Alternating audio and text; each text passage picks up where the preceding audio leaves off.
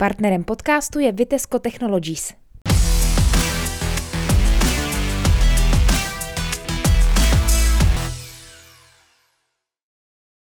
Pětset kilometrů na pravěkém člunu napříč Egejským mořem zvládli členové expedice Monoxylon. Jeden z nich, Martin Petrskovský, je právě hostem videopodcastu Trutnovinek. Dobrý den.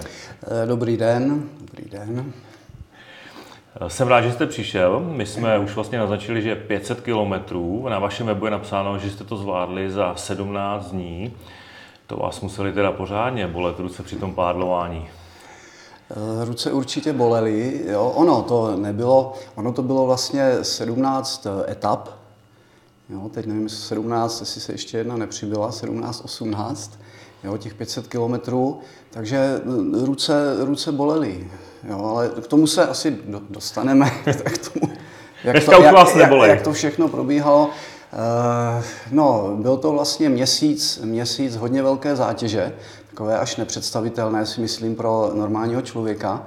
Takže teď vlastně se blíží 14 dní, co jsme se vrátili a ještě jsem se z toho úplně nespamatoval.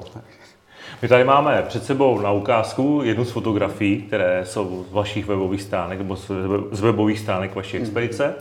A na tom jsem si teda první, čeho jsem si všimnul, že to teda není žádná klidná hladinka, že jsou tam nějaké vlny, tak jaké to bylo pádlovat, když byly větší vlny? Nebo kdy to bylo nejtěžší? Při větších vlnách nebo naopak, když bylo klidné moře? Mm-hmm. Tak ono ty vlny, co se týče teda toho monoxylu, tak asi největší, dejme tomu, mohly být tak iž až dvoumetrové vlny, což znamená, když si vezmete dva metry nahoru, dva metry dolů, tak vlastně ten rozdíl tam jsou 4 metry, takže se stalo, že jsme pádlovali a třeba zmizel katamaran jako za vlnou. Jo, takže ty vlny, a pak byly o těch menších. V první části té expedice byly větší vlny, protože tam v těch částech fouká větší vítr a pak se to postupně sklidňovalo cestou na ten Peloponés. V těch větších vlnách se pádluje i dobře, když jdou ve správném směru. Jo, takže když vám jdou třeba dozadu, lehce ze strany, takový boční, zadoboční, boční, no tak jakž tak. Horší je, když ty vlny vám jdou zepředu, pak ty větší vlny bychom nebyli schopni přepádlovat, proto se řešilo počasí, jak fouká, jak ty vlny, jak ty vlny jdou. Takže pádluje se dobře, horší to je pro kormidelníka, jo, protože ten musí, je to prostě těžší udržet tu loď v přímém směru. Takže pak ještě je, pravidelné vlny jsou dobrý, no, takový ty, které hezky prostě jdou pravidelně. A nejhorší jsou ty, které se střetávají. Jo, takže když jste třeba u pobřeží a tam se vám ta vlna, která jde, střetá s tou odraženou a vznikají takový prostě, no, já jsem tam na to nadával, takový mrchy prostě ne, nepravidelný, který, který všechno rozhazují, tak v tom se pádluje celkem blbě. No. Předpokládám, že když jsou větší vlny, tak vás to taky takzvaně muselo ohodit, čili jste byli neustále mokří? Tak, jo, takže tam, tam bylo obzvláště, jo, ti, co seděli v té první části té lodi, tak dostávali přímý náraz do obličeje. Jo. Ono, i když vás to jako ne, nezaplavilo, ta vlna, což se taky stalo někdy, tak pořád, jak foukal vítr, tak ty krustičky ze vzduchu vlastně vám to šlo pořád do obličeje. Jo, takže museli být, museli být brýle nebo různě to řešit. Kolik hodin jste museli něco takového vydržet za ten jeden den? Jak dlouho trvala zhruba jedna etapa? Ty etapy, ty etapy trvaly, dejme tomu, od takových tři, tři a půl až do té nejdelší bylo 11 hodin. To byla ta nejtěžší etapa. Takže... Já jsem si tady na těch fotografiích všimnul, samozřejmě, nebo vybral jsem si tady právě tu s tím kormidelníkem, to už jste vlastně naznačil, že jeho práce byla trošku asi odlišná od zbytku posádky. Eh, tam to byl právě ten zajímavý okamžik, jediný během těch všech etap, kdy jsem se dostal dozadu a ke kormidlu a zrovna jsem si to vyzkoušel i v těch větších vlnách, jo, takže to bylo jako velice zajímavé. Tam eh, vidíte prostě, jak Eh, teďka ta loď se stáčí pořád jakoby doprava A vidíte, jak to kormidlo je, je nakřivo, jak ho musí mít, abych jel jakoby ve směru, který tam teďka je. Jo. Takže to je, že jste, já jsem tam byl asi dvě hodiny, takže ti kormidelníci třeba hodinu jsou takhle zaseklí v tom jo, a musí držet ten směr, takže v těch vlnách to je jako velice náročný. Jak dalece to můžou eliminovat uh, ti pádlaři, že by jako levá strana zavírala víc než pravá? laická představa, že?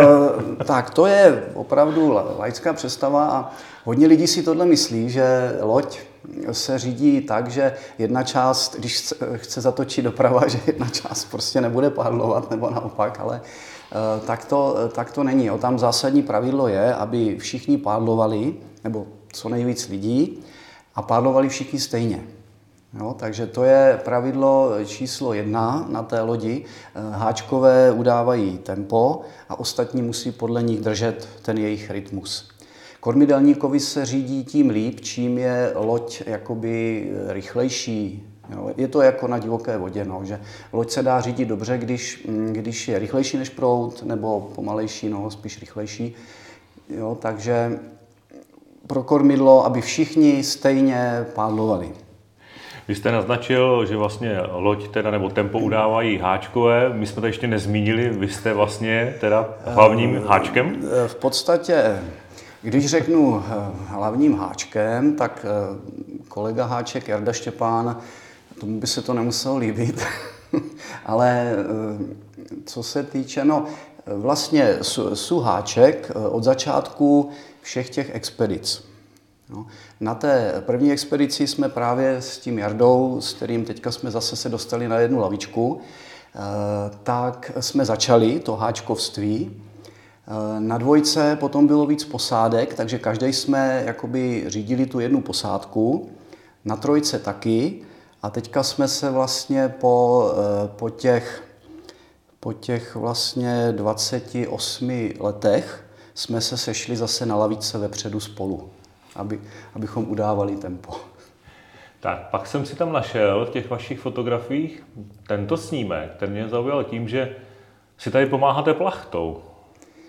Eh, ano, jo, ta plachta jako prokazatelně byla možná, možná i využívali i v tom neolitu, nebo takže eh, pomáháme si tou plachtou, jo, když ten vítr byl zadní nebo zadoboční. Jo. A opravdu ta plachta, plachta pomáhala, dejme tomu 1, 1,5, možná až 2 km za hodinu v rychlosti toho člunu. Takže s tou plachtou ty rychlosti šly až přes 7 km za hodinu. Jak se sedí v takovém vydlabaném člunu? Asi to není moc pohodlné, předpokládám. No, úplné pohodlí to není, jako, jako na gauči u televize. Eh, sedí se tam, no je to, je to vlastně dřevěná lavečka, jo, takže ano, měli jsme to, jelikož nejsme, ne, ne, nesedíme, netrénovali jsme, že bychom celý rok seděli na tvrdým, jo, aby, to, aby to bylo, takže ono, to, ono by to šlo jako třeba na kole, že prvních 200 km si děláte nějaký mozol a pak už to, jako, pak už to jde.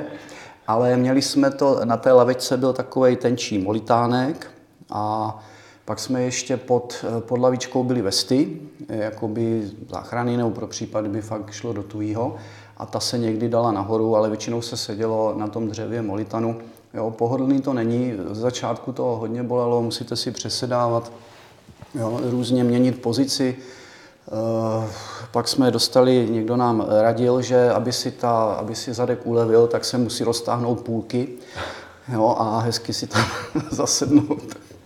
A, no, takže tak. Ale zas na druhé straně, eh, když sedíte jako správně a pádlujete správně, tak je to jako perfektní rovná pozice. Jo? Že jakoby eh, od pasu nahoru vás eh, to tělo nebolí, protože jste krásně rovně. No, takže, ale rozhodně diskomfort, žádné pohodlí. Na vašem webu jsem se dočetl, že člun je zhruba 11,5 metru dlouhý, 120 cm široký a zhruba 2,5 tuny těžký. Tak to teda jako jste si mákli, ne? To není opravdu nic jako snadného, nic takového posouvat dopředu. Už jste mluvil o tom ovládání no, toho směru. No, ono, jako ta, ta váha těch 2,5, Mm, dva a půl. To bylo na začátku. To bylo vlastně, na začátku. Čili pak se to ještě asi nasáklo tak, trochu. jak to nasákne vodou, tak to šlo ke třem tunám plus minus. Nevím, jak přesně. Eh, Takže ono eh, je, pro, ne problém, těžší je to rozjet, tu loď, ale když se rozjede, tak má úžasnou setrvačnost. Jo, že zase, když třeba trvá dlouho, než úplně zastaví. No, takže zas eh, ta, ta loď, eh, myslím, že to je zatím nej, nejlepší jakoby loď vyrobená z těch, hm, z těch předchozích. Eh, Ta první, první měla nějakých 6 kousek, pak byla 9metrová, ta na dvojce, na trojce a teďka těch 11. Jo, takže je ú, ú, úžasně stabilní. Jo, I mě překvapilo, když jsme trénovali na rozkoši poprvé, jak ta loď prostě krásně funguje. Jo, takže ano, sice těžká, masivní, dlouhá, ale úžasná stabilita a výborná setrvačnost. Já se na to musím zeptat. Já eh, mám pocit, že tak dlouhou výpravu, že jste museli prostě mít ponorkovou nemoc, nebo jste neměli? E, ponorkovou nemoc, no, jak bych to řekl?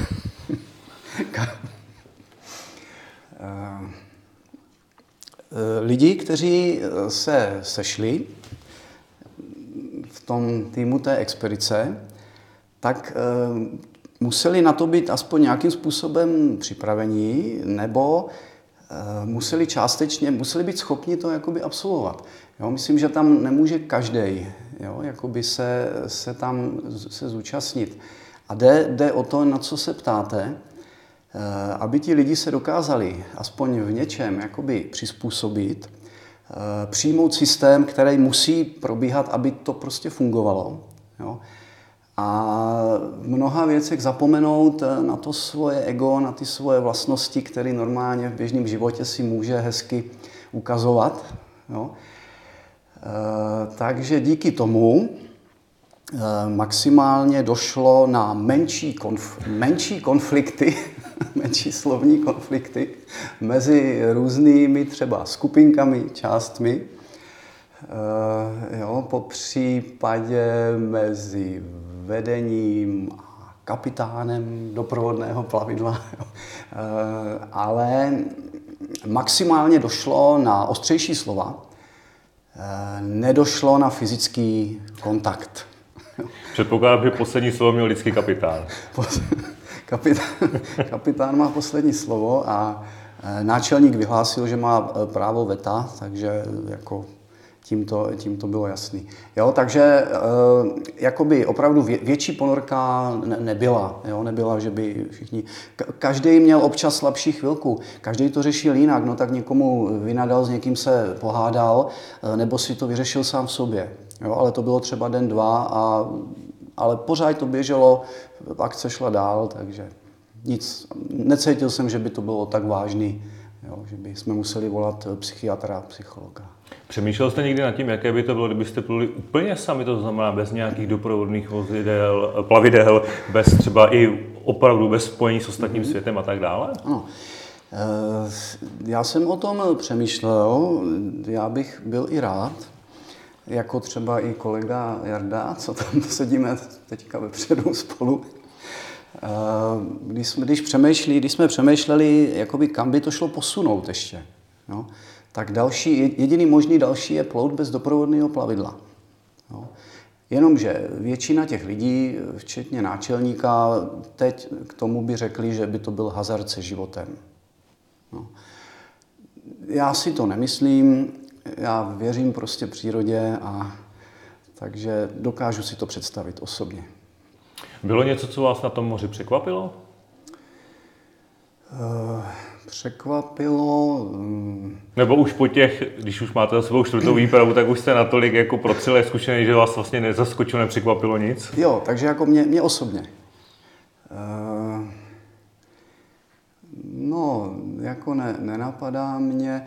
Takhle, i když jsem nějaký čas na tom moři strávil během těch čtyř expedic, tak asi nějaké, nějaké nacítění toho moře nebo ty zkušenosti tam jsou, ale přesto jako ne, nežiju na moři, jo? Ne, nejsou prostě u moře, jsme pořád suchozemci, takže pořád mě překvapují takový ty, co se tam děje, třeba ty rychlé změny, jo? nebo třeba ten vítr, že se, že se prostě během okamžiku změní jo? na úplně jiný směr, nebo i to proudění, jo, že během dne se vám prostě změní vlny, najednou přijdou, jo, nebo najednou vás překvapí nějaká větší vlna. Takže pořád je čemu se tam divit.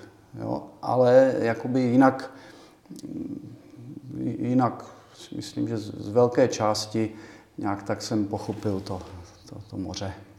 Tak já jsem si tady vybral další fotografii. To je vlastně snímek z jedné z těch vašich zastávek, tak vlastně co jste během těch pauz dělali? co, bylo, co bylo všechno na programu během těch zastávek na pevnině? Jo, tady, tady tohle. Jo. Někteří prostě mm, se nastrojili tak, jak byli ti neolíťaní. No. To pak proběhlo asi ještě dvakrát, jo. To, potom, to potom bude i v nějakým tom větším dokumentu nebo e, filmu. Takže to, tohle byla taková, taková povinnost. Jo. Byl, byl s námi jeden takový neolitický muž, eh, jo, který se tomu věnuje a opravdu do důsledku ten nejradši by tam plaval jakoby nahej celou dobu, jo, by pádloval.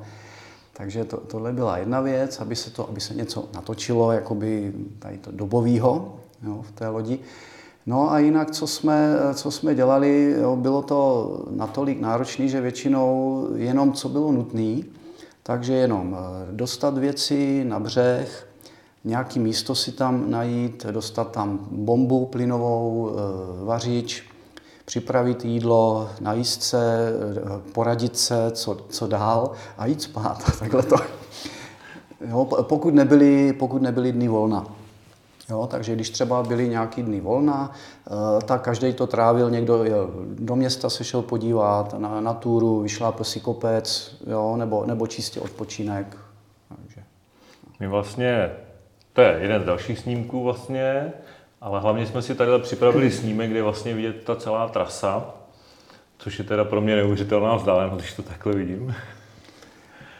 Jak dlouho jste se na tohle připravoval vy osobně? Jako chodil jste trénovat, běhat nebo do posilovny, nebo jste někde na rozkoši jako sám pádloval, abyste byl ve formě? Eh, já, jelikož, jelikož nějak tak jako trénuju nebo něco dělám neustále, eh, co se týče i nějaké jakoby silové přípravy nebo jakoby toho, tě, toho těla, eh, co se týče protažení, spevnění, Jo, takže to jsem, to jsem dělal, pak byly ty kempy na rozkoši, ale nebo jsem si šel zapádlovat třeba na pedl nebo na kajak, takže když to šlo, tak jsem si zapádloval jako někde. Jo, ale e, Jinak, i když jsme na té rozkoši měli ty dva kempy, tak pak stejně se ukázalo, že na to mořské prostředí, jo, na to se prostě nejde připravit, to bychom tam museli rok trénovat. Jo. Tak tady jste mluvil o těch přípravách vlastně, tak tady máme původní kmen, z kterého vlastně ten váš člun pravěký byl, byl vydlabaný. Já když to teda takhle vidím, tak teda opravdu toho prostoru tam moc není uvnitř. Vy jste se zúčastňoval i toho, té výroby toho člunu, nebo? Uh, ne moc, párkrát jsem si byl dlábnout jo, a zrovna jsem chytil to, myslím, že tady to má taky, že ona část, eh, to byla část, nevím, jestli to byla ta, myslím, že No, prostě část toho člunu se dělala těma jakoby neolitickýma nástrojema, což znamená nějaká kamenná, kamenná sekera, kamenná teslice. Jo, a tam to teda vůbec, vůbec to nejde, jo, to jsou hodiny a hodiny. Někteří na tom strávili, strávili hodně hodin, eh, takže no tak dělalo se to nevím, asi rok se to dlabalo, jo, takže eh, i to byla jako velká dřina, obzvláště s těma kamennýma nástrojema. No, zbytek se dodělával teda eh, jako prostě s pomocí techniky eh, moderní. Jo, takže tady třeba, tady je vidět, že ono se, jelo se jakoby ze strany, a pak se udělali klíny ze spodu jo, a pak se odloupl celý plát toho. A zase ty klíny byly kameny, jako tak, jak oni to mohli dělat. No, takže i, ta pří, i tohle bylo náročné.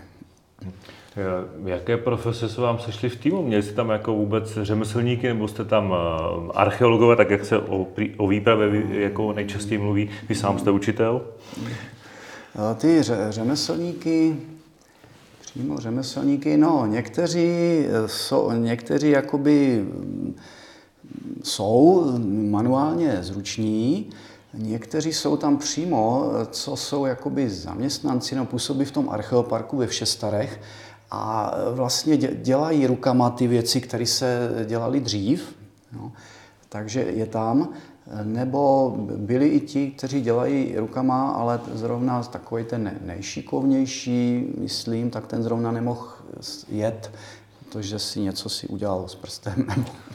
jo, ale a takže šikovní tam byli, jo, nebo i ti, co dělají těma rukama, ale jinak hodně, hodně jsou tam přes ty humanitní vědy, jo, takže to je náčelník, jeho syn, nebo i studenti tam byli, byli tam vlastně tři noví mladí kluci, jo, jeden byl náčelníkův, to je myslím zrovna on, náčelníkův syn, jo, ten dělá do nějakého muzejnictví, pak ještě jeden, co studuje přímo pod náčelníkem, a ještě jeden, takže tíhle studenti, nebo co mají k tomu oboru. Učitelé jsme tam byli tři, e, pak e, někdo, kdo třeba učil, pak šel dělat nějakého manažera, jo, byli tam dva policisté, no a, a tak dále. Takže pestrý mix Pe, profesní. Pestrý mix profesí, takže ne, nebylo to jednostranně, že všichni archeologové Tady máme záběry z přípravy na rozkoši, jestli to říkám správně. Tam je vlastně vidět, že většinu nejste jenom vy, ale i zřejmě asi rodinní příslušníci. V, rám, v rámci toho jako kempu na té rozkoši se poskytlo veřejnosti nebo těm rodinným příslušníkům se svíst a zkusit si, zkusit si jak, to, jak to je v té lodi, i, i si zapádlovat. Jo. No a tady, tady už je klasický uh, posádka. Jo. No a t- no. tady jako, jo, můžete vidět, jak jsou ty pádla. V ideálním případě by všechny měly být prostě stejně a ten záběr musí jít do vody e, taky stejně. Jo, takže tady, tady aspoň vepředu to vypadá jako dobře. Což ale teda se cvičit to je jedna věc a pak to vydržet několik hodin eh, perma- permanentně, to je druhá věc, jo? Tak pře- přesně tak, jo, protože mm, Obzvláště eh, ti háčkové vepředu, jo, tam je to takový zvláštní stav, nebo asi to nemůže, nemůže každý tam dělat, eh, protože nesmí vás tam rozhodit třeba nějaký myšlenkový pochod jo, nebo něco, abyste nezrychlovali, nespomalovali, pak to mate tu posádku za váma, jo, takže eh, je to, je to náročný. Musíte jakoby aspoň třeba osobně u sebe jakoby, že máte, máte v sobě nějaký takový takový ten metronom, nebo takový ten motor, co vám běží a nesmíte si nechat na sebe nic způsobit, aby vás to nerozhodilo. Jo, samozřejmě stane se to někdy nebo eh, chvil, chvilkově. Takže důležité je, aby ti háčkové byli jako v pohodě. Jo, protože kdy, když nebudete, třeba vám to bude připadat to tempo rychlý, tak se vám připadá, že stále doháníte něco. Jo, a jste úplně, jo, takže vy musíte být úplně prostě v pohodě. Eh, my jsme tam, eh, jelikož hm, ty pádla měly teď eh, větší list a byly uší, než jsme měli v tom listu, než na těch předešlých expedicích, tak jsme malinko zvětšili tu, tu kadenci toho pádlování. No. Takže dřív jsme třeba jezdili 31,5, 32 a teď jsme jezdili 35, 36 záběrů za minutu. No. Takže a to musíte udržet třeba těch 8, 9, 10, 11 hodin. Takže moje laická představa je, že si v hlavě říkáte první, druhá, první, druhá, jo? Nebo takhle, jak si pomáháte ne, ne, vy osobně teda? Ne, právě to musí samo už pak běžet. Jo? Úplně jak samo. Úplně samo, je to pak takový automat. Jo? Takže já jenom, jenom prostě platí dva musí být srovnaní spolu, jo, jako jo, takže my jsme zjistili po těch 28 letech, že stále to jde s tím Jardou, jo, že prostě si sednem, jenom takhle kouknem a vše, všechno, všechno jasný. Jo, takže pak už to je takový, že pádluju a můžu cokoliv si řešit, můžu přemýšlet o něčem, jo, můžeme se bavit, jo, takže...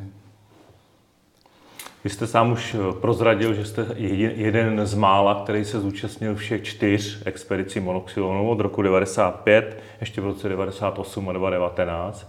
Tak co se podle vás v těch expedicích nejvíc měnilo? Předpokládám, že to bude velikost lodi? Tak, velikost lodi, to už jsme zmínili, že zhruba těch 6, 9, 11. Jednička teda byla s tou malou, jo, dvojka, trojka s tou zhruba devítkou a teď tady tohle.